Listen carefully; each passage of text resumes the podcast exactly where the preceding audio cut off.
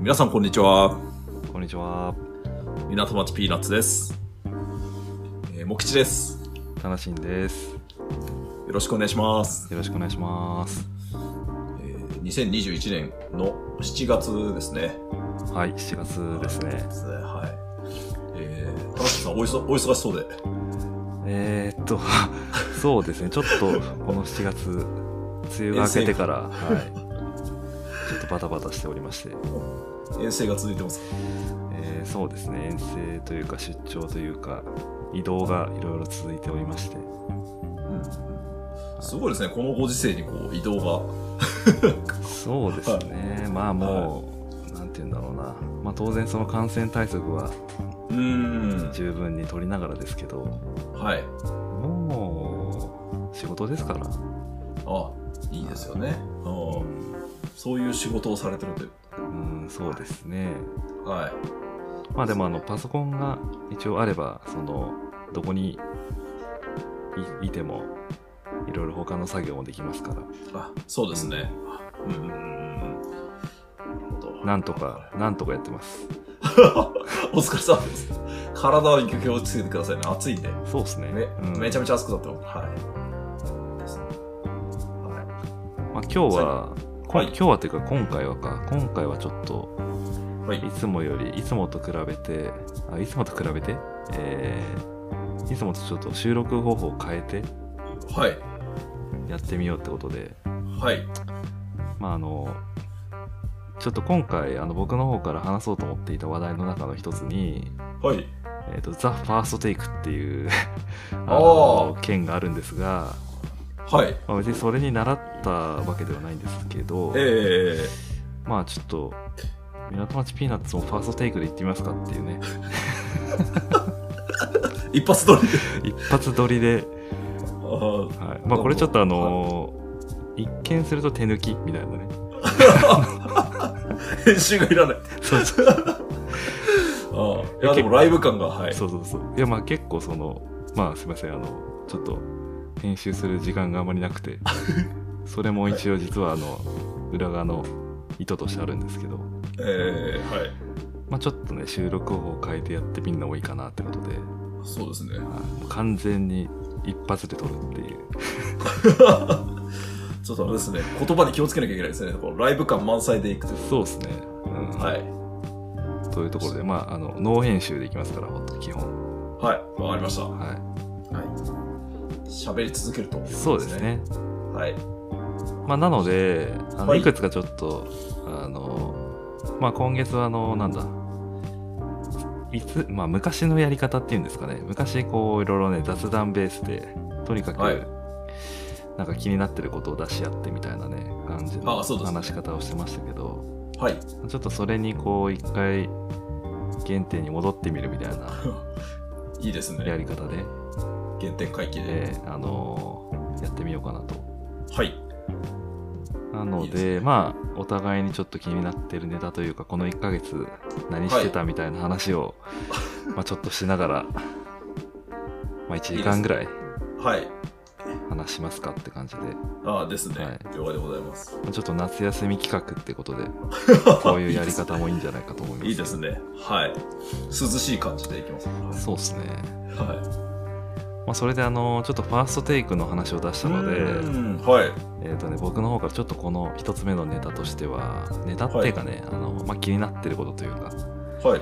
あの「ザ・ファーストテイクっていう、えー、と YouTube チャンネルありますよね。なんではすけい。ど、うんうんうんうんまあこれあの結構多分しなんだ聞いたことあるというか見たことある人も多いんじゃないかなと思うんですけどうんと。いろんな歌手がそうですねやってる感じですよね。ははあのこれチャンネル自体は多分ね2019年の末ぐらいからあるんですよねもう。い。あ、そうなんですね。はい。で、確かね、一発目が上白石萌え、萌えか。おーあー上白石なんとかさんの はい。詳しいことわかんない。はい。 はい。いますね。あの、字は思い浮かびます。はい。上白石さんが一発目かなんかだったんですよね、確あか。、そうなんですね。はいうんうんうんで、その後に、まあ、いろんなアーティストが一発撮りをこうするっていうことで、うん。はい。なんかコンセプトとしてはやっぱ一発撮りで音と音楽と向き合うみたいなね、うんなんかそういうコンセセプトだったと思うんですけど、プト。はい。まあ、そんなこんなでこういろんなアーティストがやってて、言ってましたね。まあはい。見てて確かにあの面白いですよね。なんか一発なんかこうで撮るのはね。なんか緊張感ありますよね。そうそうそう。あの、あの、鬼滅のうんうんうん主題歌のあの、リサもグレンゲですか。こはいはいはい。れ結構聞きましたね。えー、はファーストテイクで。い。ファーストテイクで聞きましたね。あなんーかまあ、流行ってたってのもあああって、これでアニメよりもこっちで聞いてたような気がします。なるほどなるほど。はまああの僕はですね、あんまり実はチャンネルの存在をしてたんですけど、い。はい。あんまりリスナーではなくて、あ、そうなんです。はいはい。えーまあそういうのがあるなって認識だったんですけど、で最近だとあれですよね、確か一般参加であのオーディションみたいなのやってますよね。あ、そうなんですね。なるほど、なるほど。なんか知らない人が出てきてるなそうそうそうっていうのは、なんか、はい。聞いてますでもう多分グランプリが決まったんじゃないかな。そのあ、そうなんですか。一般の中からああはい。エントリーして、で、オーディションで、まあ、そのファーストテイクで競うみたいな。ョン。はい。うん。なるほど、なるほど。はい。で、はい、はなんでこの話をしたかと言いますと、い。はい。うんうん、確かに。えっ とですね、最近、一番最近の、えっと、はいファーストテイクに出てきた、えっと、アーティストの中に、はい。えっとね、私立恵比寿中学さんがいるんですよ。あー、なんか聞いた時ありますね。私立恵比寿中学。まあ、あの、アイドルですよね。アイドルグループ。アイドルグループ。はいおー。あの、こもれ、も地下アイドル違いますいやいやいや、地上アイドルです。地上アイドルですかすいません、全然知らなくて。はい。えっとね、桃色クローバー Z とか、えっと、そういうのと同じ事務所の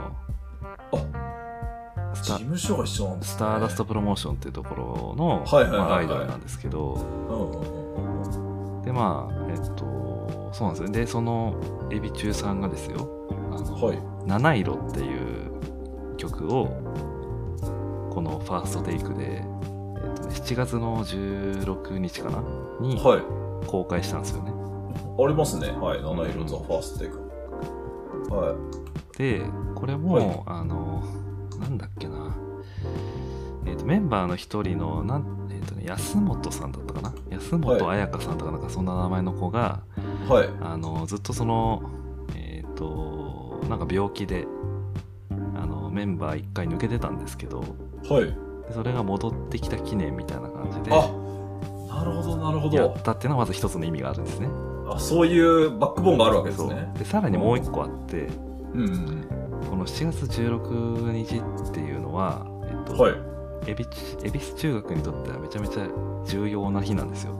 あそうなんですね。これね、はい。なんでかっていうとはい、あの昔、えっとね、松野さんっていう松野里奈さんっていう方があはいはいはいはいい。てでその方が、あの2017年の確か2月か1月ぐらいだったんですけど、はい。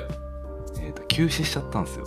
なんかなくなったって、はい。そうニュースになりましたね。そうはい。そうそう。でその時多分当時18歳とかだったんですうんけうど。んうんあのまあ、ツアー中だからえわかん忘れちゃったんですけどあの、はいまあ、不正えっ、とね致死性の不整脈だったと思うんですけど、はいうん。はい。不整脈。おお。まあ、よし本当に不整脈の中でも結構やばいやばいぐやらいつ、ううんはいそれでこう急になくなっちゃったみたいなところで、んうんうんうんうんうん。であのその七色っていうのはその7月16日って変換できるじゃないですかおー七色、はいはいはい。で4月16日っていうのは松野さんの誕生日なんですよ、うん そうなんですね。うん、はい。だからそのメンバーから松野里奈さんに送る、まあ、曲ということであのーまあその亡くなった後にできた曲なんですよねこれってあ、そうなんですね。そうそうおー。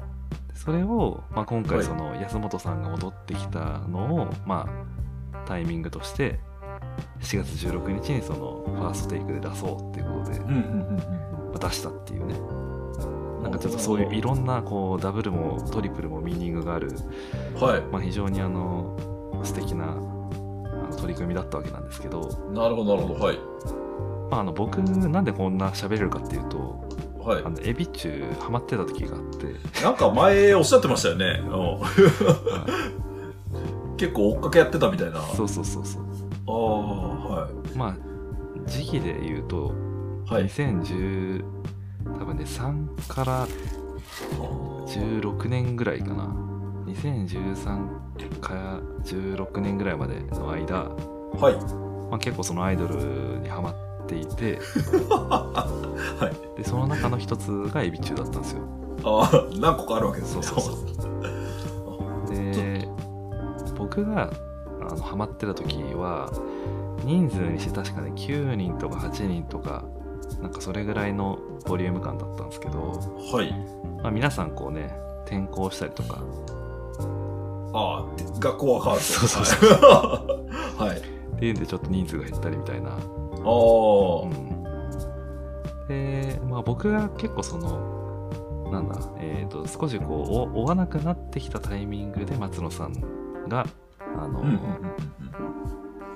お亡くなりになっちゃったみたいな感じだったわけなんですけどあーまあ、だなるかほらど僕はそれを聞いた時めちゃくちゃあのショッキングでしたけどあうんうん。あのすごい見てたんであ。楽しいと見てた時は、松野さんはお元気あといたいたいた超元気だった、うん全然レレギュラーのメンバーってことですね。しかもめすげえやっぱり美美少女だったからあ、はいっすよね。うん人気なファンめっちゃいたし、はい。はい。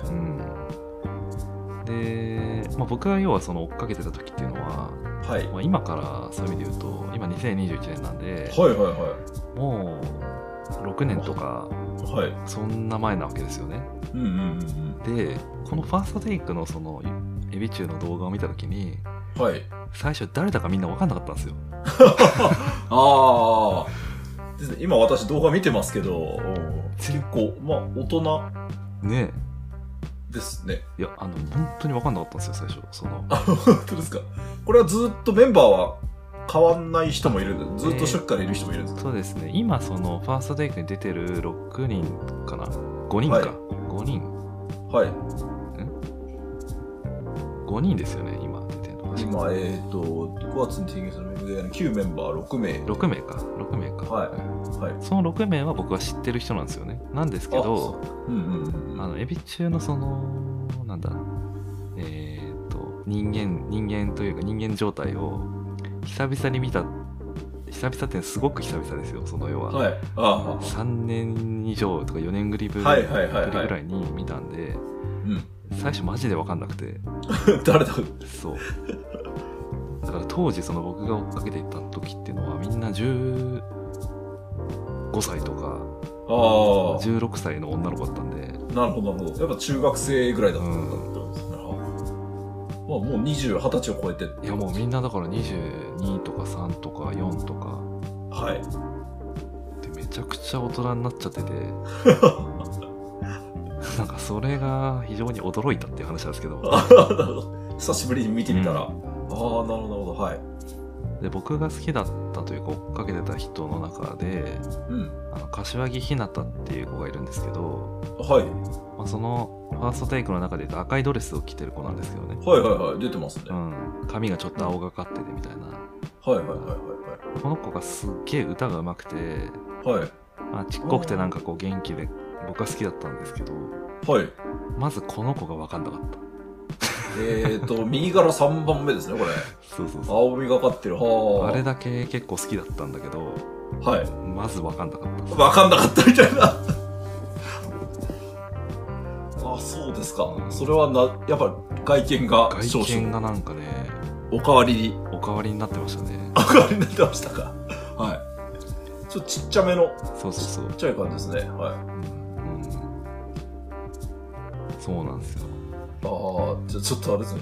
同窓会で久しぶりに会ったらすげえ変わってたみたいな、そんってないう感パターン ですねじ。はい。だからやっぱ6年ぐらい会わなくなると人とねああ、はいや。っぱ顔分かんなくなるんだなみたいな、ああ、なるほど。 うんこれ今も活動してるんですよね。当然こんなこと言っちゃ失あ礼そうですね今もしてるみたたいですねい。エービス中学で。はだからなんか新しいメンバーが確かその今出てる6人プラス、い。はい。えー、と3人かな、えー、と加わったみたいで最新の情報を見ると、うんう。うんんいやーマジででもこのファーストテイクできるってことは、それやっぱ歌唱力がそうですね高くないと。うんうん普通に七色いい曲ですからね。あ、そうですか。うんはい。ちょっと今、音声消してるんで、は。わかんないいまあ、後で聞いてみます。後で聞いてみてください。はい。ちなみにあの僕がね、一番記憶に残っているライブは、はい。 はい2015年に行ったですね、あの新潟まで行ったんです、僕は。大きい。そう。 数あるライブの中でも、そのライブがってことですね。はい。男4人で新潟まで行きまして、おー、はい。車借りて、あそれはもうみんな好き。みんなあの、追っかけです。僕は、そうそう。そう楽しいさんに付き合わされたとかじゃなくて、みんなでみんなで一致団結していたってことですね。はい。であのー、花火で有名な長岡、あ、はいはいはいはい。ありますね、長岡のあそこの、あのー、なんか国営の、えっ、と、すごいどでかい公園の中の花火。はい。一区画を野外ステージにして、はい。あのエビ中ってなんかこう夏にこう大きいえーっとねイベントをやるんですけど毎年ではい。それがこうファミリー遠足っていう名前のイベントだったんですよねうんうんうんう。でその2015年はその新潟でやるみたいなんはい。でファミエンっていうまあ略してファミエンっていうんですけどはい。それファミリーに遠足。はい。それに行きましたね僕はそれ がそれが非常に良かったですあのこの、記憶としても残ってますけどライブが良かったってのは何なんでしょうね何が違うんでしょうねこの、ほ曲の構成とかはやっぱり、まあそんなに変わんないわけじゃないですか。でも、なんだろうな、はいうーん、でもやっぱライブで聞く音って違うじゃないですか。ああ、違うと思います。はい。録音で聞く音楽と。ええはい。うん、だし、なんかその、ダイレクトにやっぱその、その人の、なんかエネルギーが来るっていうかね、うんうんチームとしてのエネルギーが届いてくるっていうか、うん。はい。うん、なんかそういうやっぱ、良さはありますよね。なるほど、なるほど。もうそのもう、そのライブはもう完璧だったわけですね。なんかこう、わかんないですけど、そうですね。客とステージの一体感というか。はい。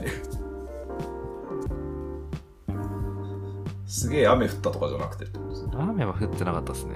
ああ、そうなんですね。うんおー、なるほど。すごい。日帰りで行きましたから超きつかったっす それは 何時に終わるんですか、ライブ。えー、だから8時ぐらいはいはいは7時ぐらいに終わまあ6時ぐらいに終わっていもろもろ会場出るのが遅くなるじゃないですかなんかこうね、いはい。はいはい、人もいそまうすすしるね。と7時ぐらいに向こうを出てみたいな、はい。はい、で新潟新潟までその時僕新宿区あたりに住んでたんでええ超かっ飛ばしても4時間かかかりますねぐらいかかりますから、はい。だからこっちに着いたら確か12時ぐらいでしたもん気合いですね。マジで。あ、泊まるとかそういう選択肢はなかったんですかまあ、なんかなかったっすねその時なあ、そうなんですね。はい。あ、まあでも、次の日仕事とかだったうら、ん、うん。はい、いやちょっとすいません長くなっちゃったんですけどまあまああ、いやいやいや、はい。はい、ちょっと思い出がいろいろ重なりましてですね、このファーストテイクが。はいなんだけど全然わかんねえなっていう話ですね マジで大人になってんなみたいなあ すしばらく見ないうちに。うんああ。これは新曲なんですね。いや新曲でもないですあ、新曲じゃないんですね。あ、これを歌ってみそうそうそう一発撮りたい。なるほど。でも皆さんいい顔してますね、なんか。そうですねはい。なるほなんかど。めちゃめちゃ画質がいいっすよねこのねあ、あ、そう、ファーストテイクいいっすよね、全部。超画質がクリアではい。音も当然いいんだけどうん。これ誰がやってるんですかねこういううん概要。でもやっぱ本当に上手なんですよね皆さんねあなんか発声練習ちょっとしてあ。はい。いくじゃないですかこうファースそうトですね。ああ、そうですね、そうですね。はい。一言二言言って。はい。なんか、鈴木雅之さんとか見たら、なんかすげえやっぱかっこいいなと思っちゃいましたけど。はい。うんうん、なるほどねですね。はい。いやいやまあそんなわけではい。ちょっとここに影響されての港町ピーナッツのファーストテイクでいファーこスうトテイクだ。 いいですね。は。ははい、い っていう話をちょっとしたかったなということでい。なるほど。マジでバッチリですね、これ。はいはい。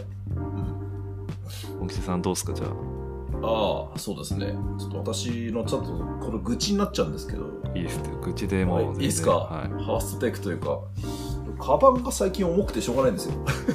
カバンカバンです。こういうカバン持ってるんですけど。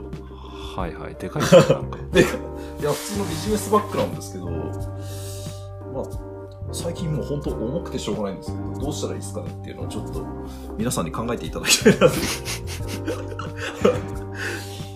な何が入ってんですか何が入ってんすかねいやまあいやまあでも本まあし家でやろう家で持って帰って仕事しようっていう資料と、うんまあ、あと本が入ってたりするんですけどあとは何なんでしょうね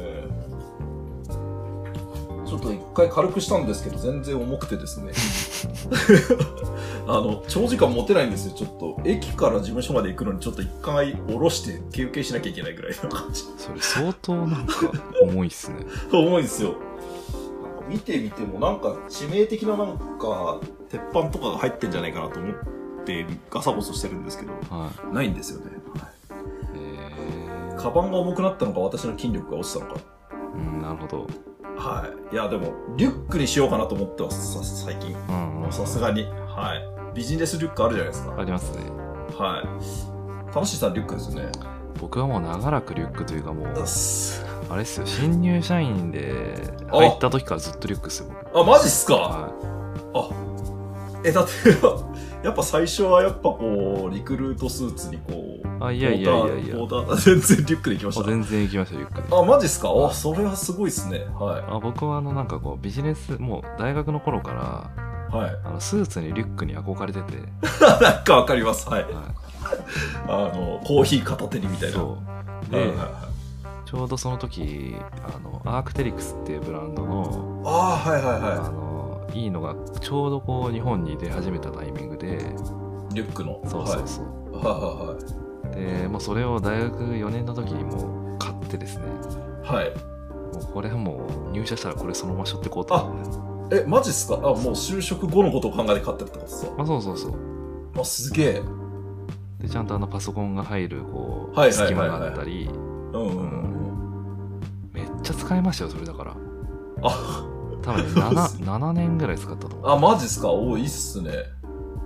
あー、色は黒。う色は黒あ、マジっすかそうだからアクテリックスありますね。僕はもう完全にあのリュック派でしたね最初からあー、マジっすかうああんなんかちょっと嫁に反対されるんですよねあの リュックにするっていうとあああなんかわかんないですねいやもうでもちょっとあの首が痛くなってきてですね最近あとはそのなんかは体のバランスっていうかいですよね例えば右利きで右にずっと持ってる手は右にこはいはいはいうはい重心がいくじゃないですかだですねからそうすると徐々にこう体が曲がるっていうかはいだからそれをなんとなくあの思ってたんではい、これはもうやっぱり両方にういいん感じに荷重がかかるようにはいリュックだなと、そうですねいや絶対人体のためにはリュックの方がいいですよねうん、はい。 だと思います。ちょっとリュックを、こんなリュックいいよってのがあったら、皆さんに教えていただきたいぐらいです。なんかいろいろ今ありますよねあ、あると思いました。はい。だからでも探すとなんかすごい四角いリュックが結構出てくるんで、そこまで四角くなくていいかなと思っちゃうんですうけど。んうん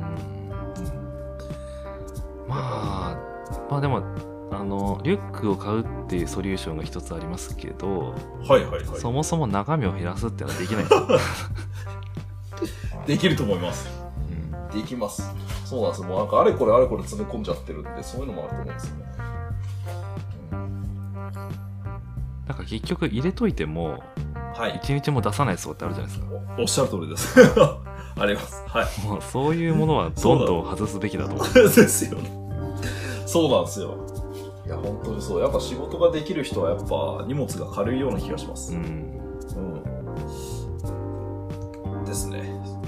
ちょっとまず中身を抜いて、もうダメだったらリュックにします。そうですねそれ来月ちょっとどうなってるかちょっと。 はい。もうほんとちょっとやばいぐらい重いんです。うん助けてください。なんか、はい。なんか取りつかれてるんじゃないかなってぐらい重いんで。なんですかそれなんか、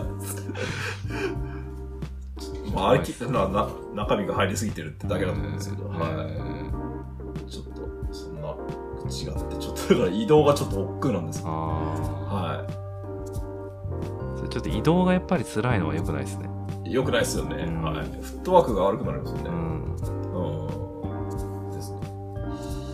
なんかね取り憑かれてるんですかね本当。わかんないですけど。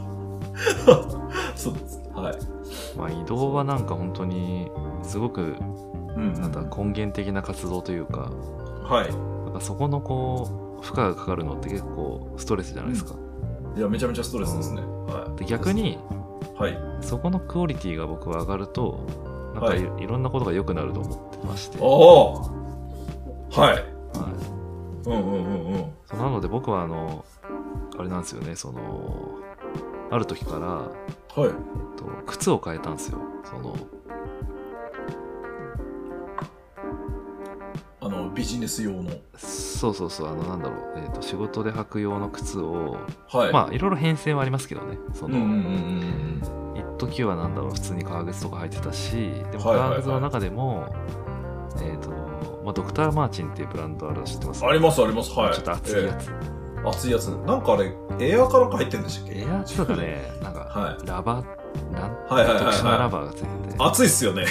で僕はあれがなんか単純にこうフォルムとしてかっこよかったからはい。あのてかあんまりこう他の人履いてないしはあのいいかなと思ってあのそういうのい。ち履ょいっと、パンクな感じですけどね パンクですよね。 ドクターマッチ。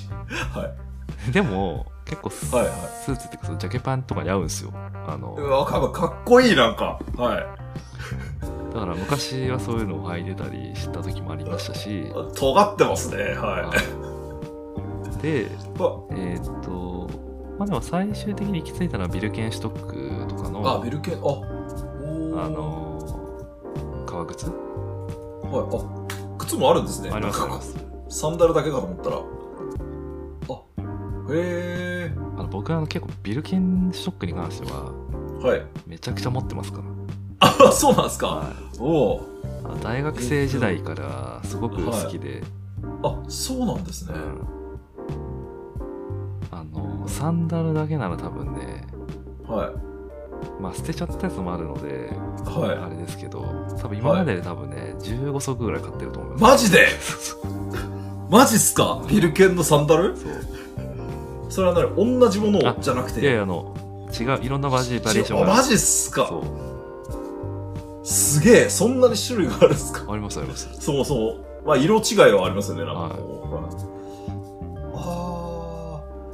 僕もい一つ持ってますけど、うんなんかまあ、はい。スタンダードなやつだと思うんですよね、なんかこう。B さんががっちりしたよね、みたはいいはいはいはいなやつだと思うんですけど、はいはいはい。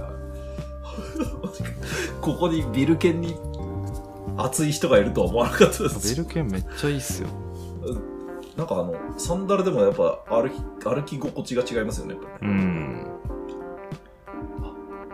シューズがあるんだ。はだから結構足のこと考えて作られてる感じしますよねい、。そうですそうですそうですはい。なのですごくこう足にフィットするし、うんうんうんうん。あのいいなってことでちょっと名前忘れちゃったんですけど、なんかすごくはい革革靴っぽいやつを持ってるんですよ今もねあ、そうなんですね。おでえっ、とまあはいそれあんま履く機会がなくなっちゃったんでちょっとあのしまわれてる時間のが長いんですけどーはい。でさらに進化してですね最近はもうトレランシューズなんですよ僕 ああ。はい。トレーラーのシューズっていうともうなんかこう見た感じこう、だいぶ運動靴っぽいっていうか。はなんですけどそい。のトレランシューズの中でもすごくもう、まあ、全部ブラックではい。あの別にビジネスシーンで履いててもおかしくなさそうおなかしくないだ。 やつをなんか前、なんか前なんかちょっと教えていただいたような。発見したんですよ僕は、あ、マジっすか。へえ。で、なんかブランドとかあるんですかまあ、それアルトラっていうねあのトレランシューズのブランドなんですけど、ちょっと待ってください。あるとははい。聞かないですね。あ、ALTRA。い、そうそうそうはい。このあの真っはい。完全なオールブラックの、えっとはいパラジウムだったかなパラジウムっていうシューズの商品名の、はい。えっと、商品があって真っ黒血形。そうそうそう、でそれを僕は今持ってるんですけど、はい。まあ、それにしたんですよ最近はね最近はっていうかもう3 2年前ぐらいかな2年、はい3年前ぐらいからそれにしうてんうんそしたらですねうん。はい。めっちゃ歩くの楽なんですよ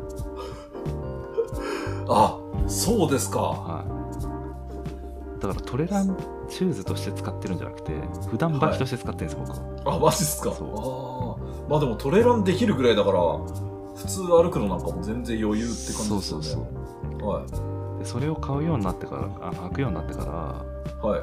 例えばその都内に出るときにはい。あの普通はその最寄りの駅までえっ、と、うんう行ってはい。で例えばアポイント先に向かってたんだけれどもええ3駅とか4駅前に降り て歩いていくようになりましたからマジっすか。うんおお。まあ都内の地下鉄ぐらいだったら全然、そんぐらい飛ばしてもいけるって感じですそか。う歩歩きたくなるっていうかねそそれすごいっすね。はうでその間にあのポッドキャストとかを聞くっていうい。はいはいはい。歩きながらすごい、すごい有意義な。だから体にもいいしまいあポやッですね。はい。ドキャストも聞けるしみたいなので、はい。はい。めちゃめちゃ良かったんですよねはい。すごい。すごい、なんか革靴で重い荷物を片手に持ってる私からすると全然違いますね、これ。そうだから何が言いたいかというとそのはい。移え動っていうなんかすごくこう当たり前に。にやっている行動をはい。そこのこうクオリティをちょっと上げたりは意識変えたりするとい。はい。なんかめちゃめちゃこうインパクトでかいなっていう体験だ。ですね。はちょっと移動にこだわってみますわ、ちょっと今年は私は。はい。 ちょっと決まりました。移動を快適にします。ちょっと靴変えてみようかな。いそう靴って結構ほんと重要だと思ってました僕は。ですね。ははあのね、疲れる、まあ、疲れるのはそうなんですけど、い。え疲れ方が違うっていうか、はいうん、ー、はい。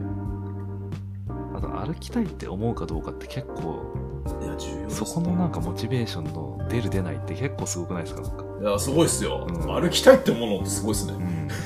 はい。はい歩くのは体にいいっすからね。そうするとだから単純に時間の使い方も変わるわけですよねだから、ん。到着までに歩いて何分ぐらいかかるからじゃあ、はいはいはいはこの駅に大体どれぐらいについていかなきゃいけないとい。か、うんうんうんうんうん。だいぶ前倒しになりますね。そうそうそうはい。アルトラのなんていう製品でしたっアルトラのけはい。パラジウムっていうやつパラジウムですね。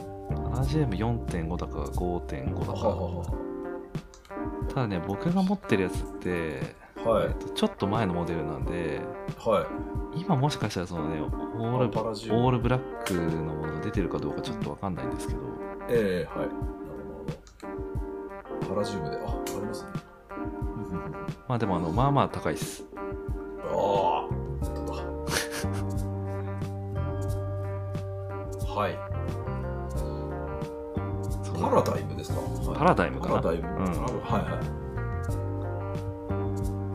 僕完全にもうあ、ありますね。はいはいはい。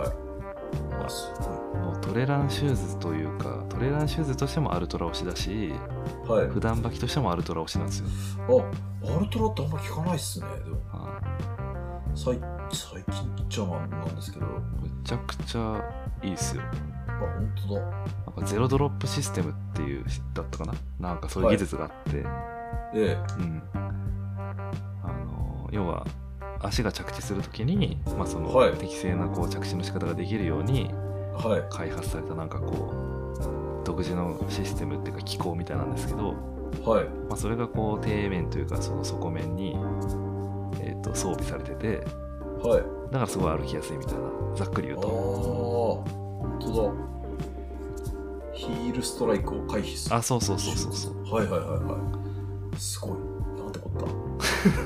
知らなかった。いやでも僕もこれだからトレラン始めるまでは知らなかったんではそうトレランをさもうめちゃくちゃやってる友達からいはい最初の一足を買うときにはあの一緒に選びに行ってもらっていはいであれトラいいんじゃないってお勧めしてもらってはいでそれはまああのトレラン手術をして買ったんですけどえそれがすげえ良かったからこれちょっともしかして普段履きとしてもいけんじゃねってえ思いってけんじゃねえかそとうそうはいなるほどちょっとありがとうございますちょっと買おうかうんなちょっと変えてみようかなまああのあれですよねその普段そのモキテさんが着られる服装にもより ますけどねまあそうですね。いや、いけない。もう、でも今はもうどんどん、その、変わってるんで、うん はい。こうな、こうならなきゃいけないみたいなのも全然ないんで。うんうんまあ普通にあのなんかジャケパンというか、えっと、そうですね。シャツとパンツであれば何でも OK みたいな話なんであれば、はい。はい。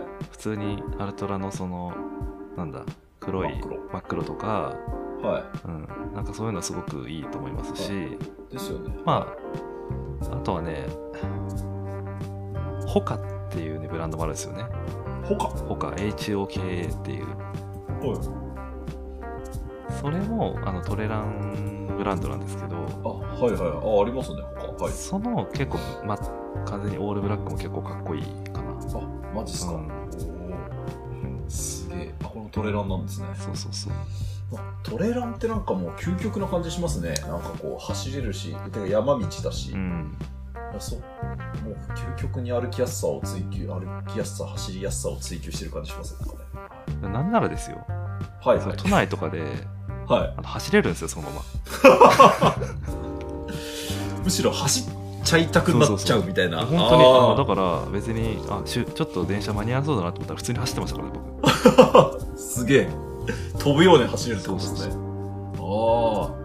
ああナイキの厚底手術じゃないですけど、うんそういう感じのあだからめだかあそれいいならめっちゃき、はい機動力が上がったというか機動力も上がったし、はあのまあ、時間の使い方もちょっとこう良くなったし、いはいうん、まあ移動が楽になったし楽しくなったみたいなそうですねおちょっと移動改革をします よみんな友達ピーナッツではいいや結構大事っすよね移動ね、大事っすねう、ん、電車移動のことばっかり考えてましたけどそうっすね歩く歩くちょっと考えなきゃいけないですねまあただでさえなんかねあのはい運動する時間が減ってるんだとすればええなおいいじゃないですかやっぱりめちゃめちゃいいっす、うんはいやっぱ歩くの痩せるって言いますからうね、んはでいやっぱりはい電車だと気づかないんだけどやっぱ歩くと街中いろいろ見るんであなんかそういう意味での新しいあーこう発見というか、あはうん、いですね結構あるんですよねはい携帯見ながら歩くよりも全然いいっすねそうそうそうは例えば僕はあの竹橋東京でいうと竹橋とかあいのはいはい辺りはいにはい時々行くんですけど、あ、そうなんですか。はい。えーとその時どこどういうふうに行くかっていうとはい。えっ、とね池袋まで出てはいはいはいは池袋から丸の内線に乗りい。はい。丸の内線で、えーとはいお茶の水まで出るんですねはいはいはいはいはい。地下鉄でありますね。でお茶の水お茶の水はかはら歩くんですよ竹い。橋え、結構ありますよ。 神保町の方に向かってあるってことですよね。あーあのさ、香り。結構ありますね。結は構ありますけど、もい。はうでもちょうどいいっすなんかい。ちょうどいい感じで。あとあ、か遠すぎずってことですね。おお、マジっすか。そう、アルトラを履いて。そうわかりました。まあなんかそんなことを僕はやってます、ねわかりました。ちょっとこれはそう参考にさせていただきます。ははい、ありがとうございます。はい、まあちょっと改革がい、そうですねリュックもう。そうだし、は靴もそうだしい、うん、はい。なんならそのうちパンツとかも変わってきそうですね。なんかそうですねはい、ううんうんうんうん。歩きやすいのってのありますもんね。はい。っていううっていう、ありがとうございます。なんかすごい。なんかソリューション、ソリューションがあったような気がする。相談してよかったです、みんな友達ピーナッツに。ははい。いまああのはい。もしね聞いていただいてる方がいたらはい。こんなのもいいんじゃないですかみたいなねああ、ぜひぜひ。はい。あるといいですよねですね。はい。うん。すごい幅が広い。はいはい。といったところありがとうございますで。はい。大志さん、なんかありますかはえーっとねい。はい。まあ、今月というか4月、はい6月の終わりぐらいってかまず前回の配信後みたいな話なんですけどはいはいはいはい。えからですねあのある仮面ライダーをちょっと見てきましてえ。出た。あてか見見終わったんですけどね、あ、楽しいさんの仮面ライダー。はい。まあ、あの前回あの稲賀ドクターズのはいポはいッドはいキャストアはワードをはい出はいはいさせてもらって、い。はい。でですねそこであの仮面ライダーの話が良かったっていう平成仮面ライダー。そうそう、はいことを言ったんですけど、えまあ、そこでもちょっと触れられていたえはい。えっと、仮面ライダーガイムっていうですね、はまあ、平成ライダーをですね、あ。はい。はい。ガイム、鎧の武者って書いあはいはいはいはいはい。はい。ありますね。 て、はい、それをですね、この1ヶ月間の間に見切りましたと。あ、ちょっと待って。えっ、ー、と、 見切ったっていうと、なんか、無料動画とかで。あ、いやいや、あの、は Hulu、いはいはいはいはい。Hulu で。はい。僕のあの奥さんが Hulu 見てるんで、それちょっとは借りて、い。借りて。はいはい。えっ、ー、と、あ、2013年から2014年までのやつなんですね、これ。そうなんですよね。は結構前なんですけど、い。はい。なぜに今、ああのーちょうどですね、僕、外務に関して は、ちょろちょろしか見てなかったんですよ。あ、なるほどなるそのほど。当時ですね。はい。だからあんまりハマんなかったんですけどはまんなかったやつなんです。はいはいはい。なんですけど、まあ、はいえーと、きっかけとしては、えーと、この前のその田舎ドクターズの、あの、話の中で、はい。外務がいいっていうことを言ってたんで、あーはいはあ、じゃあちょっと、見てみようかなって思ったのがきっかけで、いはい。はいはいはい。で今その Hulu とかだとこうもう全部どんどんどんどんビンジウォッチングできるんで、はうん、で結局4 5 6はあるんだい。ですはけいど、はいはい。まあ、はい。それを大体1年かけてやるんですよね仮面ライダーっうて、んうんうんうんうん。はい。でだから1週間待たなきゃいけないんですけど普通ははいはい、そうですね。でもそれを1週間待たずにひたすら見れるっていうその贅沢な。贅沢なあ の一,、はい一気見をしましてですねえええええ約2週間ぐらいでえ。1円分を。寝る間も惜しんで見る感じですね、これ。だからまあ1日こう34話見るみたいなマジっすか。ああうんー、30分として。2時間。そうですね、2二時間から、まあ、いい時さん、まあ、6話ぐらいい。旅館まで行っちゃいます。うんはい。おお。見てましたね。はあ、はあはあはあ、これ仮面ライダーって最近見てないからわかんないですけど、1話完結うーん、だけど、ちそょうっとですねずつ繋がってるみたいな感じですよね。そうですね、徐々に、はい。最初の方はなんか1話完結なんですけど、うんうんうんうんうんうんうん、でも徐々にこう2話で完結とか、はいはいはいはだんだんつながってくるですね、なんかいろいろ外務がやっぱりね、面白いなと思ったのは、い。うんうんうんあの、まずですね、はい。まあ、キャッチコピーが、はい。ライダー戦国時代っていうんですけ ど、まあ、一応そのはいモチーフとしてはその戦国武将なんですよね、うんうんうんうんあの鎧武者みたいな感じになってて、はいはいはいはい。ではみいんなこう剣を片手にみたいな感じでですごはくその甲冑を着てるような、えっと、おーライダーデザインなんですよ。はい。はいでそれがすご。く斬新なのと、変身の仕方が、えっとはい上から果物が落ちてきてはい。果物が頭にぶつかってはその果物がアーマーあのライダーアーマーに変身するんですよ。い。それ必ず果物が落っこちてく ある。果物が必ず落ちてきます。あ、なんかす、ちょっとき、った限りでは面白いですけど、えー非常にあの、はユニークなユ企ニー画クですね企画なんですけど、あはいはい主は人公のガイムはいはいオレンジが落ちてきてはい変身するんですねはいではいライバルの仮面ライダーバロンっていうのははバナナが落ちてくるんですよねいバナナははいはいはいはいいでえっとね仮面ライダー残月っていうあの、はいまあキーキー仮面ライダーがいるんですけどはそいつに関してはメロンが落ちてくるんですよねいはい はいまだこういろいろねあのなんだブドウが落ちてきたりとかまあはいまあはいいはろいろんなものが落ちてくるわけなんですけどい斬新ですねはいそうでそれで、まあ、変身しはてい戦うみたいな、はういん、で主人公のその外務に関しては、うんうんあの最終的に4回ぐらいこうパワーアップするんですよねフォームがはいはいはいはで最後はその極みアームズってやつになるんですけどそのきはい極みアームズに関してはいはいもうフルーツバスケットですからねでどういうことどういうことですもうか全部のフルーツを あもう取り込むみたいなあはいフルーツバスケそうそうそうはいそれでもう全部の、あのー技が使えるみたいな、おおすごいはいもう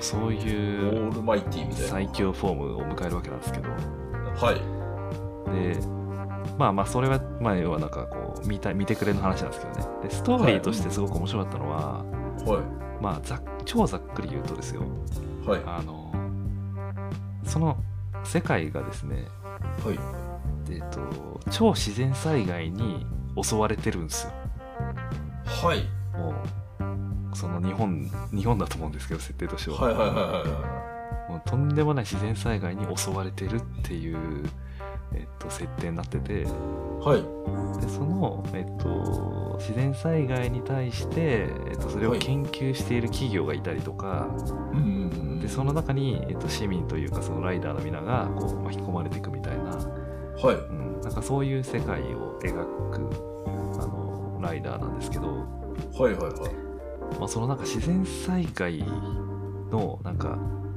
なんだろうなあの映し方というか表し方が、うんまあ、結構その今のなんだろう、えー、とコロナもそうだけど、えーとはいまあ、そういういろいろこう構外部外部要因みたいなものにはいはいはいはい結構照らし合わせると面白いなみたいなふうにも思ったんですよね。はいうんうんであとはその室,、えー、と室伏源さんって知ってますうんあいや知らないですねえっとですね、あの、はいまあ、脚本書いたりとか、あのしてる、シリーズ構成作ったりしてる人なんですけど、ええニトロプラスってところで働いてて、はいはいはいでこの方は、まあ、あの、まどかマギ、魔法少女まどかマギカはっいていうあーはいはいはアニいメがあるんですけど、ええええええ確か2011年とかかな、2011、12年ぐらいなんですけど、はいまあ、それですげえ知名度上げたんですよ、確か。あそうなんですね、はいうんうんうんうんで、えっとね、どういう作風というかどういう脚本を書くかっていうとはい。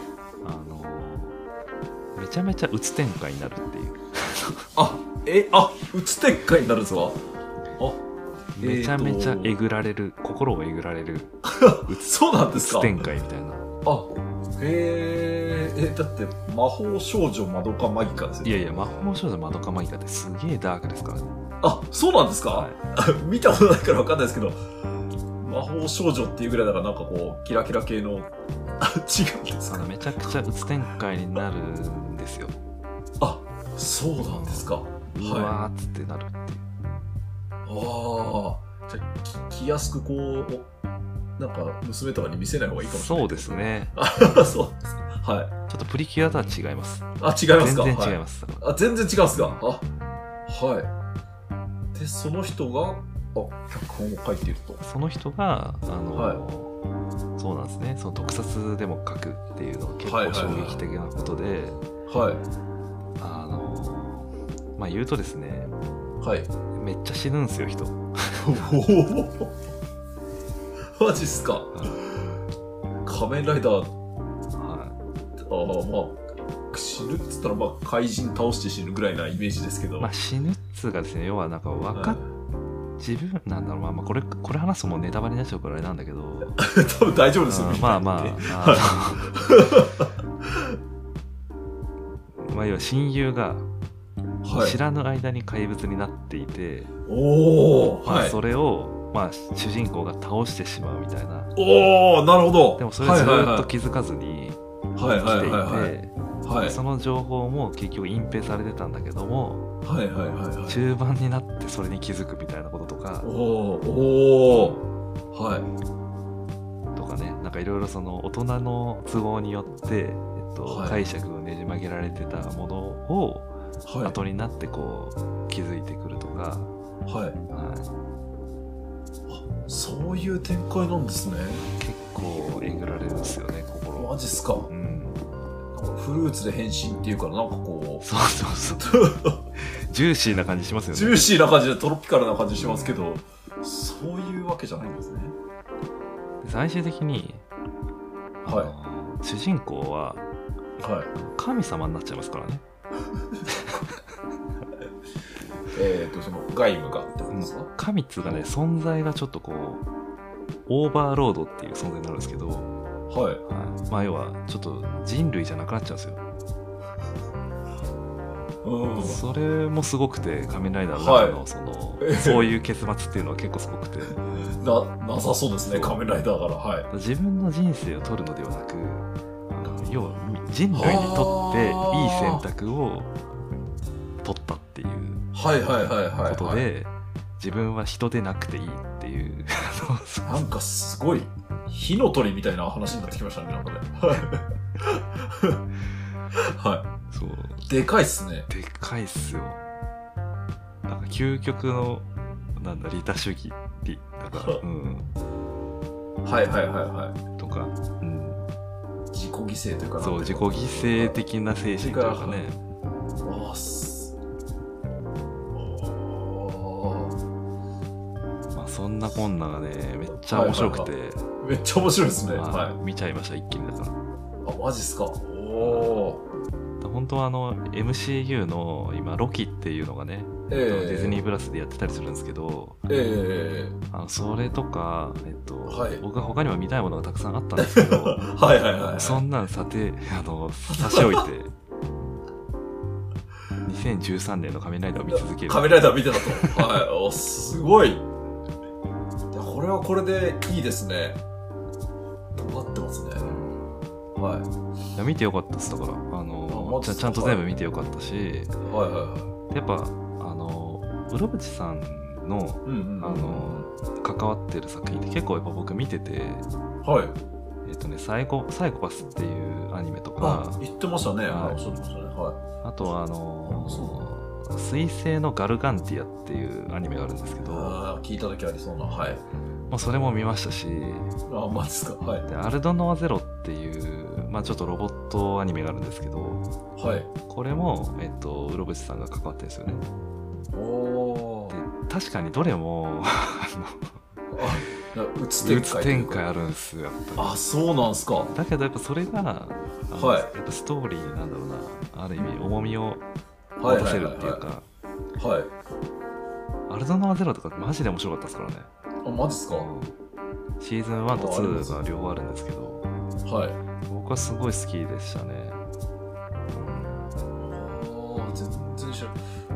これは、あれ、どうやって見るんですか、楽しいですかテレビでやってる時に見たのか、それともなんていうのか、えー、っとね DVD で見るのか。なんで見たっけなでもこれ結構2012年とかの話なんですよねはいはい、ですね。いずれも、はいですねサイコパスもですねですねガルガンティアも、あれはいアルドナアも多分2014年とか2014年とかですだねったと思うんですけど、はい。何で見てたっけなでもウェブでとりあえず探しまくって見てた気もするしあ、マジっすか。はい。まあ、その当時は TSUTAYA とかで借りて見てたよ DVD うとかなってこと気ですもするんですけどなるほど、なるほど。まあいろいろ駆使して見てましたねはいはいはい。すげえ、2010、それこそ、私立エビ中にハマってる時あそうそうそうそう重なったら、 すっごい忙しいっすね。だからこの時は多分だからそのアイドルとアニメに超ハマってた充実してますね、めちゃめちゃ。はい。これはあ社会人ってことですよね。 もう完全に社会人で、はい、普通に働いてましためっちゃ働いてたすげえ、時間の使い方がうまい。はい。うんえー、ああ、ああ、ファントム、マルドバギ、フェイトゼロ、サイコパうス。んうんうんそう、フェイトゼロとかもすげえ多分、黒渕さん作としてはかなりあの有名だし、いいものだと思うんですけそど、うなんですねはいはいはい、ちょっと僕そこはわかっ見てないし分かってなくて、あ、そうなんですね。はだけど、はい、今まで見た中での一応こう感想は、い。はい。僕はすげえ好き。なるほうど。んハマると。それを今回はい外部を見て再確認をしましたっていういやーでも、 仮面ライダーにそういうの持ち込むっていうのがすごいですね、マジで。うんだからはい。子供向けうをー見てくれは子供向けなんですけどん。いや、は、そうでしょうね。は中は完全に大人向けですね、い。子供にはちょっと難しすぎるかもしれないですね。はい。うんうんうんうんでそれと比較した時にはいはいはい。今やってるセイバはーいはいはいはい。やっぱ全然ダメですダメっつうかあー、マジっすか。うんなんかあ脚本っつうかねあ。はい。面白くないんですよあ、そうですか。それは残念ですね。やっぱ完全にあの子供向けに振りまくってるっていうあ、マジっすか。ああ、やっぱ、作り手によって違うんですね。全然違いますよやっぱ脚本ってめちゃくちゃ大事ではいはいはい。はい僕は結構仮面ライダーでそれを感じますねすごくマジっすか。なるほど。はいまあまあちょっとそんな梅雨の時期はそんな生活をしましたすごい。いいっすね。仮面ライダーを見せ見直してるっていう。私もちょっとフール入ろうかな。で今度はだからあの福士蒼太くんがね出てるはい。やつとかえっ、と、仮面ライダー。仮面ライダーであるんですよね、あはいはいはい。はうんい、宇宙がテーマのえあるんですけどそれそれも僕ちょろっとしか見てなくて、えはい。はい、なんでちょっともう一回見直そうかなと思ってたりするんですけどはい。えっ、と、フォーゼですかそうそう仮面ライダー4世はいはいはい。うんまあまあそんな1ヶ月間でした1ヶ月間でああ、いいですね。 2週間、はい。うんはい。いいですね。濃いですね。濃いああデ ィープってやつですねディープってですね。はい。はい。そう、ちょっとか、この港町ピーナッツを就職するために仮面ライダー見ようかなって思うんですけど、 なかなか見れない。まああはの時い。間はかかりますからねそうですよねい。ずれにしてもあ、こういう時見るじゃないですか。うん、あの、歌はど、歌とかどうするんですか最初の歌とか飛ばすんですかまあ、飛ばします飛ばします。ああ、やっぱそうなんですね。はい。全部だからエンデあィングとのそうそうそう Hulu とかと飛ばせるんでスキップでだかか。ああ、そうなんですね。あやっぱ飛ばすんです。そうそうらそう。はい本編だけですね見るのははいはいはい。そうですよね。それだいぶ短縮になりますよね。CM もないし。そうそうそううんうんうん。だからやっぱり過去作品をはい。とにかく一気見するっていうのはやっぱ贅沢な見方だなって思いましたねあ 大人買いというか、うんはい。ですね。なんかやっぱり1週間空くと前何だったっけなっていううん、ね、なります、なります。うんなりますよねなりますね。覚えてらんないですね。はだから時間あたりのその情報を凝縮うん凝縮した方がい。はい。つながりもそのままでい生きた状態でこう見れるっていうかそうですよね。月刊とか、漫画でも月刊とかだとあそうそう血管とかだときついですよねきついですよね。わかんないですよね。そう今ワールドトリガーがそれなんですよ僕ああ。ワールドトリガーもそうワールドトリガー。今月間になっちゃってるんで、月刊ジャンプ。はあ、そうなんですね。い、前何だったっけなっていうのをい必や、本当そうですね。ずそうですね読み返しますもんだって僕ですね、ですね。はい。そう考えると、やっぱ単行本で一気読みってのは、うんやっぱ世界観とか理解するのはいいかもしれないですね。はい。ですね。あワールドタイガー、私もちょっと忘れつつありますね。だから今後はちょっとそういう一気一気に作品を見るっていうはい。やり方をちょっとこう、つ使っていこうかなと思ってますなるほど。タイムリーに見ていくんじゃなくてはい。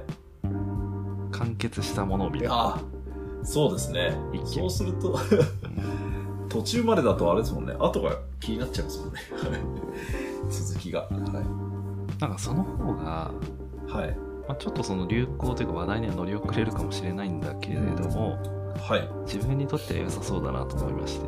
うんうんうんうん精神的にもいいですねあ、そうですね。そうそうそう。はい完結したっていうう、ん。はいなんか気にならないしね、別に。うんあそうですね次なんだっけな、みたいな。はいは余いはいはい計な意識使わなくて済むし。おっしゃる通りちょっとコンテンツの消費の仕方として、ではい新しいやり方を自分の中に確立しつつあるっ ていう。今更ながら。いいですね。はい。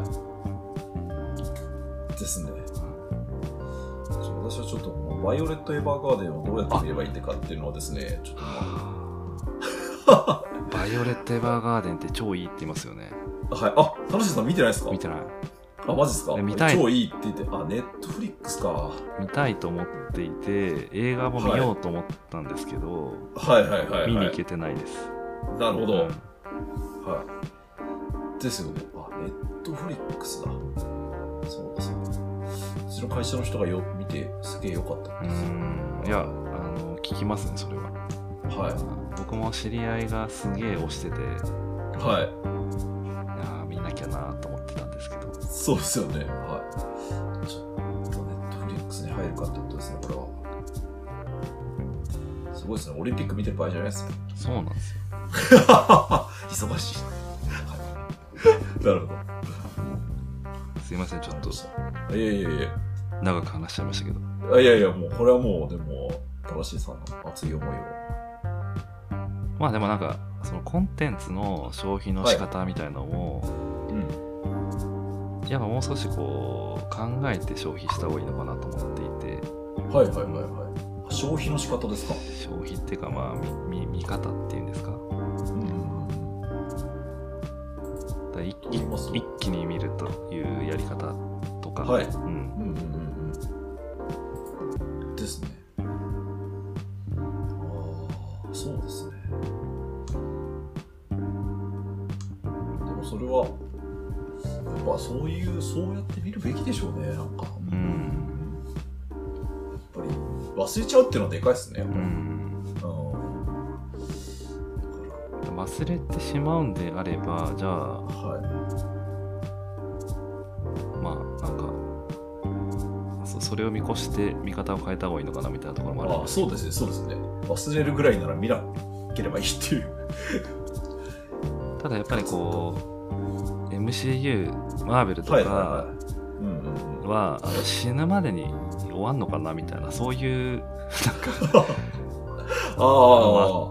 しまあそれはさすがにちょっと大げさだけどもでも、はいなんかそういうのがあってはい。ででそういうものに限ってで言うとやっぱりこうさちゃんと出たものはちゃんと見ときたいみたいなうんうん完結が見えてないものに関しては、うんうんうんうんうんはいそうかマーベル系も世界がどんどん広がってってる感じがいしやまめすちゃくちゃ広がってんすよ どこまで広げんだってぐらいそうですよね本当に死ぬまでにいやーでも次から次へと出てくるよとあれですよねちょっと見切れないかもしれないですねまあそんな感じでまあ、要約するといはい「仮面ライダーガイム」はいいですよっていう話あーなるほどうんまとまりましたねははいいはうろぶち作品をぜひい何裏口ってことですね何がしらはをこう見ていただけるといいんじゃないかいな見たいと思いますはうんいじゃあ窓巻きからいきますかね窓巻きまあ僕もちょっと舐めてたんですよ最初見見る時あ、もうじゃあもう全部見たんすかはいだってあんな可愛い顔して魔法少女とかそうですよね。そう、打つ展開なんだ。うん結構なかなか心が痛むあ、マジっすかパターンが結構ありますよ超可愛い絵ですけどうね。ん、そうは騙されちゃいけないですね。はい。ちょっと心してみます。というか。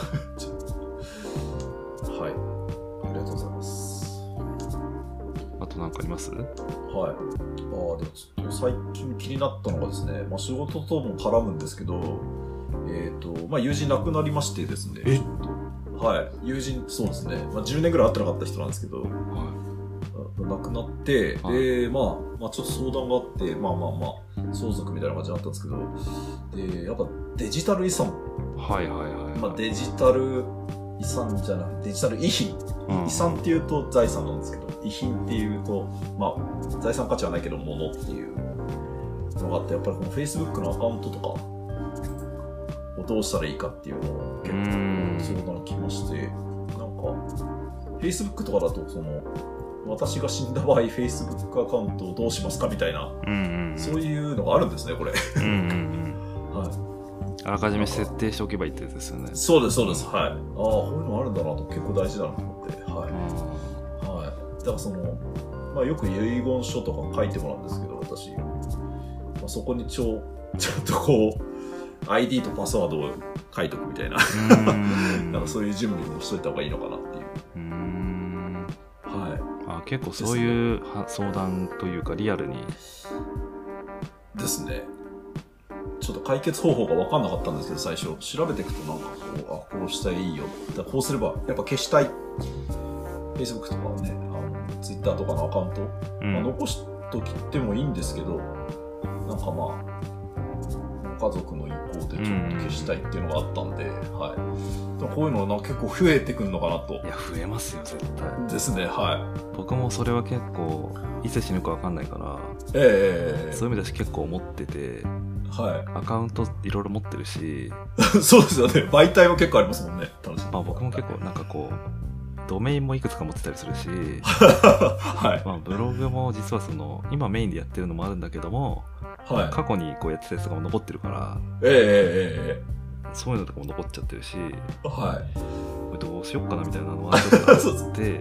まあでも、ね、み、ずっと見れるっていうのが、まあいいところでもありますよね。はい。残されるっていう。そうそうそうまあ、だから、はまあ今の気持ちとしてはその、は。そういうブログとかね書きえー、とブログとかなんかそういうのに関してはいうんうん。自分が死んだ後も残っててほしいなと思ってて、うんうんうんうん。まあ以前回前々回か忘れましたけどあの結局生きてる間に価値が出るものなんかないっていう話したじゃないでうんすか、うんうんはいはいはいですねはい死んだ後にこう評価されるっていうね、はいはいはそれぐらい長期スパンでこう考えてるんでいはいはいうんまあそうそれでいいなと思ってるんですけどでもなんか Twitter とかなんか Facebook とかそういうソーシャルアカウントに関しては、やっぱなんか削除するとかはいなんかその方がいいのかなと思っていてああなるほどなるほどああコンテンツは残したいけれどうんも、そうですねアカウントはそうですねなんかうんですねうん、でちょっと今話聞いてて思い出したのがあのはそういえばそういうテーマにしそういうことをテーマにしたドラマが昔やってたんですよいあね。マジっすかはいえっとね2019年か18年か忘れましたけどあはいはい山田孝之とはい菅田将暉のおすごいダブル主演はいのナイドラマですかナイトドラマだったと思いますけど、ええはいえー、とディーリーっていうドラマではい DELE ってやつなんですよ DELE はいはいはいあありますね金曜ナイトドラはマい d これが結構僕は面白かったんですけあマどジっすかはいまさにデジタル遺品のはい取り扱いについてをへえテーマにしたドラマ、知らんかったははいい、で、まあ、どういうドラマになってるかっていうと、はいまあ、要はその菅田将暉と山田孝之が、まあ、ある会社をしてますと、はいはいはいでそのある会社っつうのが、えーとまあ、死んだ後誰かがし誰かがその生きてる間に死んだ後に、えー、と私のアカウントをこうしてほしいとか私のデジタル品に対してこうしてほしいみたいなものをこう事前に登録しておいてもらってはいはいはいはでしその人が死んだっていうのが分かったらいはいはいそれを適切な処理をするっていう会社、はいはいはいうんうんうんうんそういうアプリケーションを作ってたんですよね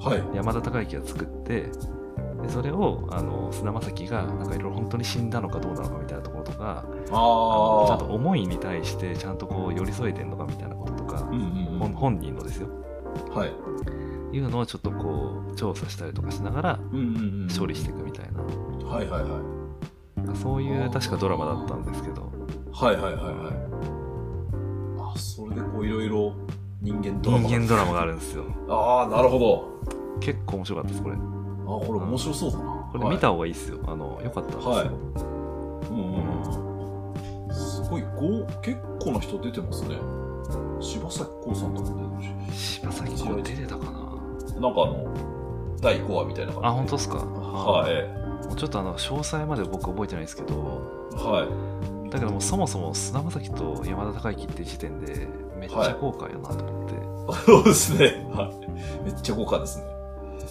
すっげえああ本当だ野田洋次郎とかも出てるのか野田洋次郎とかはいあ柴咲コウも出てますねあそう橋本愛は出てた、確かに橋本英さん、あいつはい。一話ごとにゲストがって感じです。そうそうそう一話ごとにはい。そのなんだろうししそのデジタル品の依頼人が変わりなるほど、なるほそうどそう。そうそうですね。え、これ面白そう。すげえ面白かったです僕はマジか。うんちょっとチェック D リー、なんでしょう。デリーとかも。そうデリートのえっと、はいなんだとそこから撮ってんだと思いますよこれはうんうんうんうん。なるほどなので、ちょっと、まあ、そういう対策をちょっと、ちょっとこういうのも参考にしつつ、うんところで、ちょっと、はい。これから増えそうだなと。いや増えるんじゃないですかね、ですよね。まあもう永遠に残っていくもんでもあるんでね。うんですね。あんまり、まあアカウント残ってても悪用とかはあんまないような気がするんですけど、まあでも消したい。ね、なんかね。でもなんか気持ち悪くないですかまあ気持ち悪いですね。うんはい。Facebook とか Twitter はなんかリアルな、リアルタイムでうんそうそ更うそ新うされていくもんなんで、はい。なくてもいいかなって気がします。まあでも、それでもをね、誰かが別の人が運用してますっていうのが明らかになってればうんなんかありなのかもしれないんですけどそうです要ね。はその意思を継いだ人誰かがやってるとかねはい。消すんじゃなくて、ずっと見、ね、非公開でもいいけど見れたらいいですよね、なんかうね、んこう思い出になりますから、思い出はずっと出てくるうのもあるんと思うんで、はい、そうです。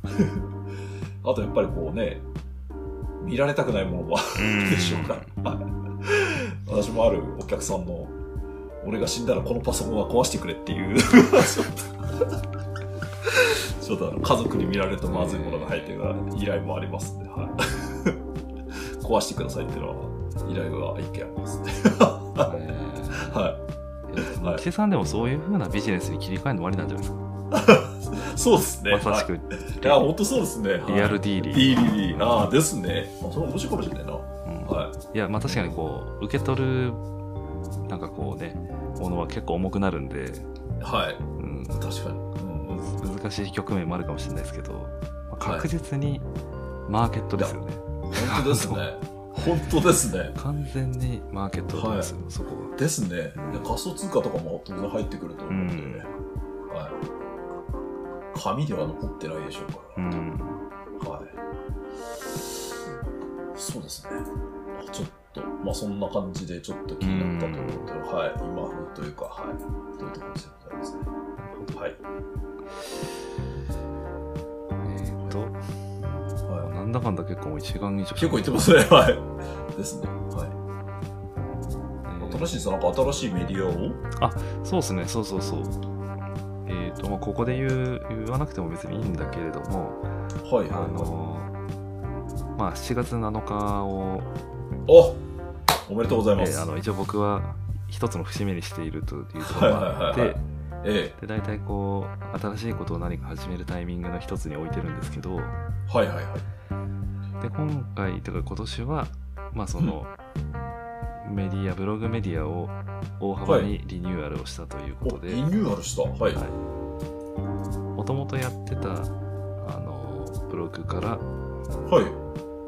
まああの名前とかコンセプトとか見た目とか、なんかそういうの全部変えて、ブログを変え、既存のブログを変えたって感じなんですか、えーと新しいのを立ち上げたと。い、やまあそうそうあの立ち新しく立ち上げたわけではなくはい。既存の僕がやってたメディアをえー。はい。あのドメインを変えたりおお、マジですかだ記事は残ったままはいはいはいはい。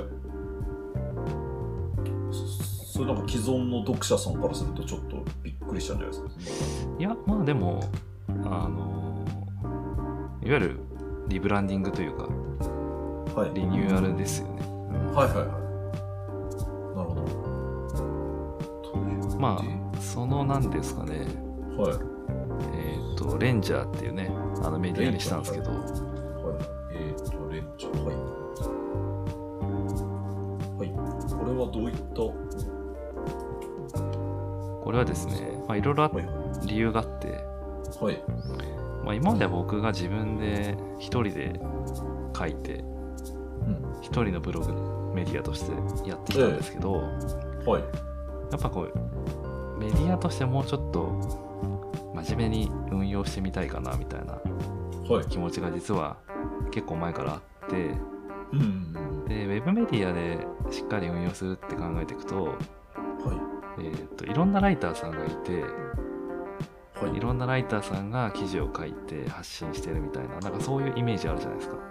はいありますねうん、でだから要は自分以外の自分も書くんだけどはい自分以外のライターさんもそこで何か書いてくれてるみたいあなそういう状況を作りたくあてーなるほどプラットフォームじゃないですけど、どうもするっていう。はい、まあ要は記事を書く人がそこにいるいろいろいるっていうねうんうんうんだから僕もはい当然これまでと同じように書くんだけども、うん。はい。はいっていうまあ要はメディアとしてのこう、えー運用体制がまず一つ大きく変わったのがあって、はい。まあ、はいなのであの今参加していただいてる人とかも出てきてるんですけどはいはあのまあ、僕以外のそのライターさんを、えっと、これからはちょっと増やしていきたいなといういはい。うんうん考え方がまず一つありますと。うん。はい。で、えっと、集めるにあたってとか、まあ、本当に僕がなんか世の中に言いたいことというかですね大きいコンセプトみたいなところって何なのかなっていうのを改めて考え直した結果、はい。まあ、幅だなと、幅ですかうはい。ん、幅が幅という幅と、あがの、幅が大事やなというこ とで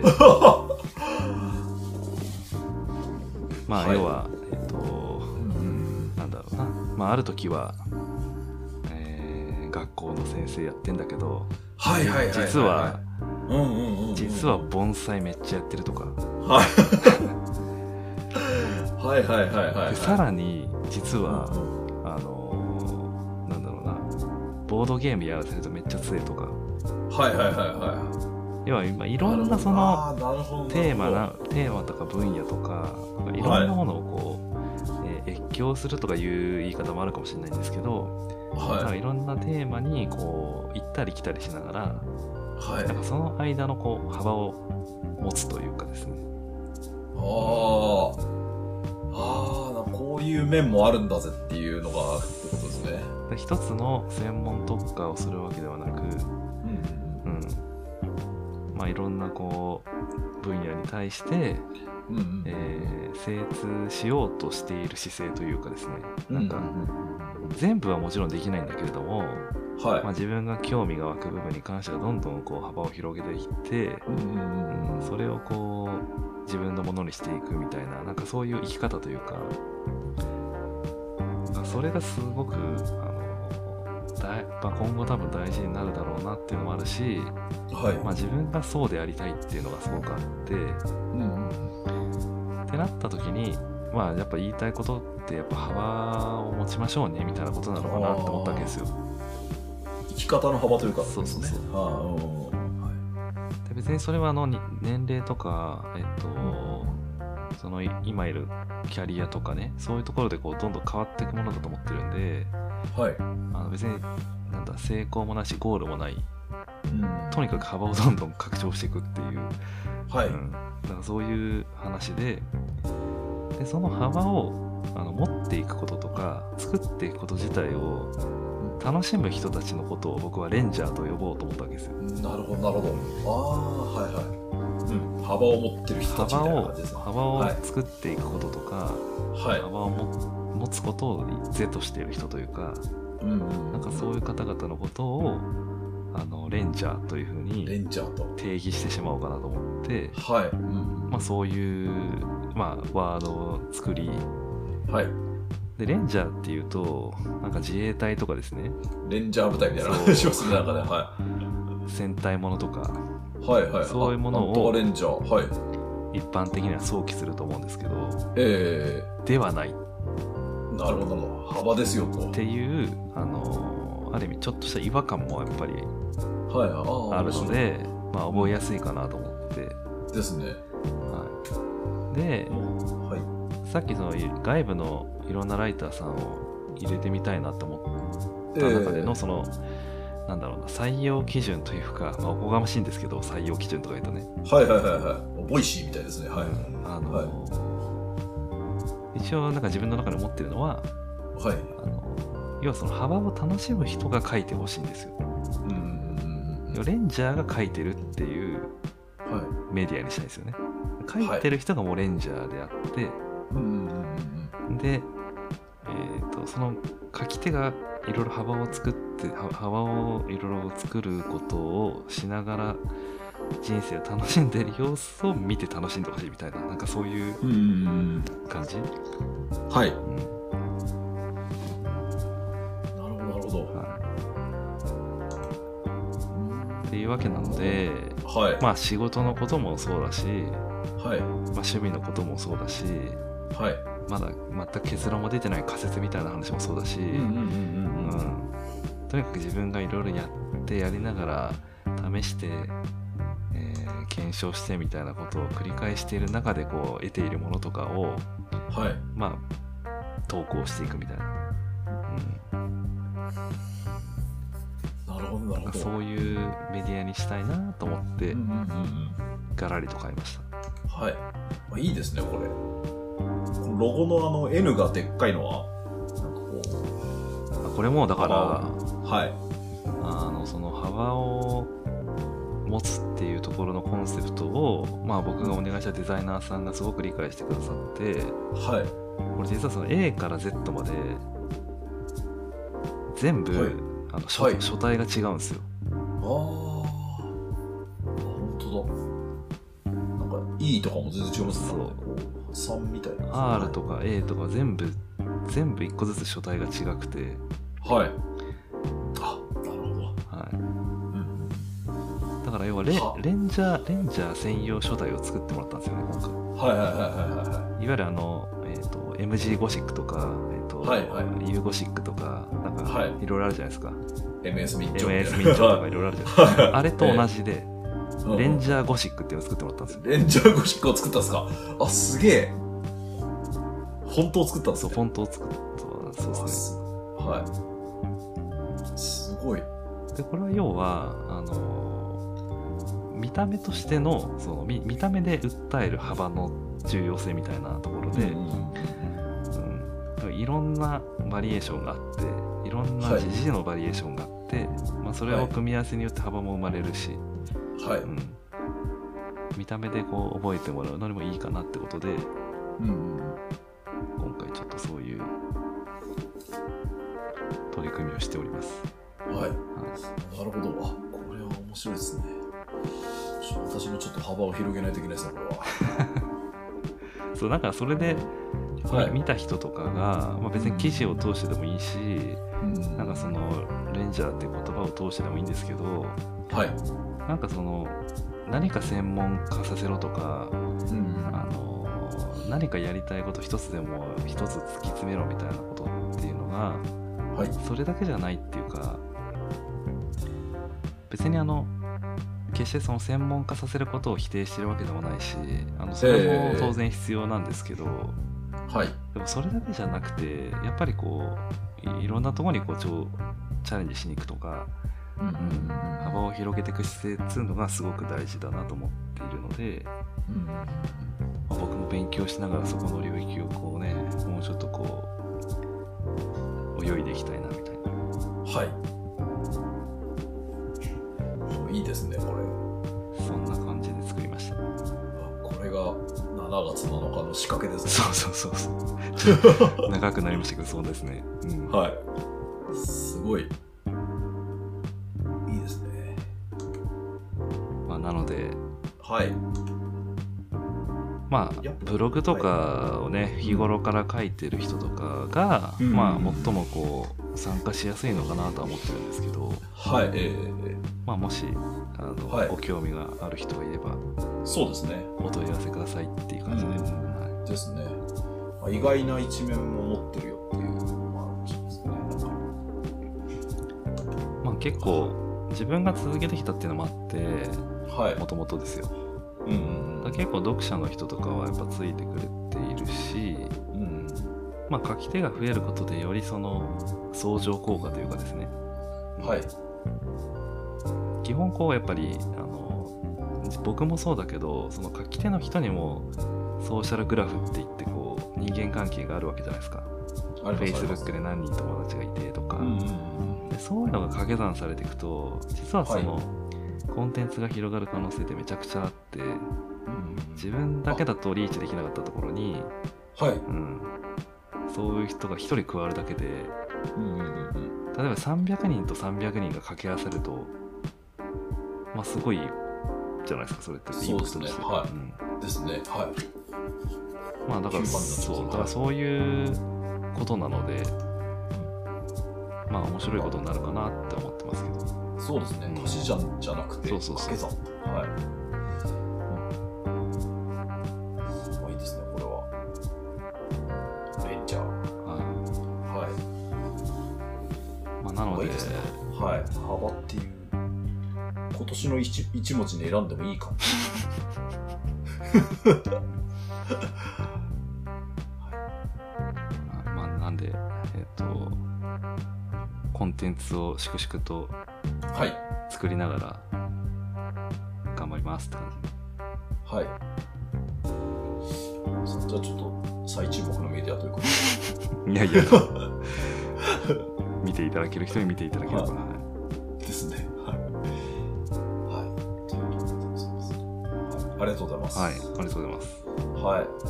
はい。もうなんだかんだで、いファーストテイク。ファーストテイクかなり行きましフたァーね。スト長いっすね、ファースファトーストテテイイクで結構行きましたね。ク。いきましたね。はい。すごい。はいまあやっぱりこうう、ん終。わりがなかなか見えてこないですね。ですね。はうい。はい。いや、まあ素晴らしい。はい。んただ、一応こんな感じにしておきますか。ですね。ははいい。というところでございます。はい。はい。じゃあ、えっ、と、まあ、お便りとかね、もろもろはいぜひ、ですねお待ちしておりますんですね。はい。ぜひぜひ、でいただければと思いますし、私のおすすめのリュックとかあれば。あ、そうですね。はい。はい。そこも欲しいですし、港町ピーナッツ、あるいはみなピーで、あ、そうだ。ハはッい。シュタグをつけてもらって、はい。投稿いただくなどもはい。お待ちしておりますんで、ですね。はい。でまあそんな今月はオリンピックもありますので、そうですね。は全くオリンピックに触れてませんけど、い。 ですね。まあ、こういう、いはい。やとても良かったと思います。まああの、来月はね、ちょっとこう、終わってる感じするああ、ですね、ですね。はい、です。ね。はい。うん。まあだからその終わってみてからのこう、振り返りも兼ねて、ですね。はい。東京オリンピック2020どうだったのかってい うね、そうですね。はい。話をししてもいいかもしれないけど、まですね。はい。はい。あそんなわけで、今月はいの港町ピーナッツは、ここいらではい。終わりにしたいと思います。はい。はい。じゃあ、どうも。ありがとうございました。はい、ありがとうございました。はいい、失失礼します。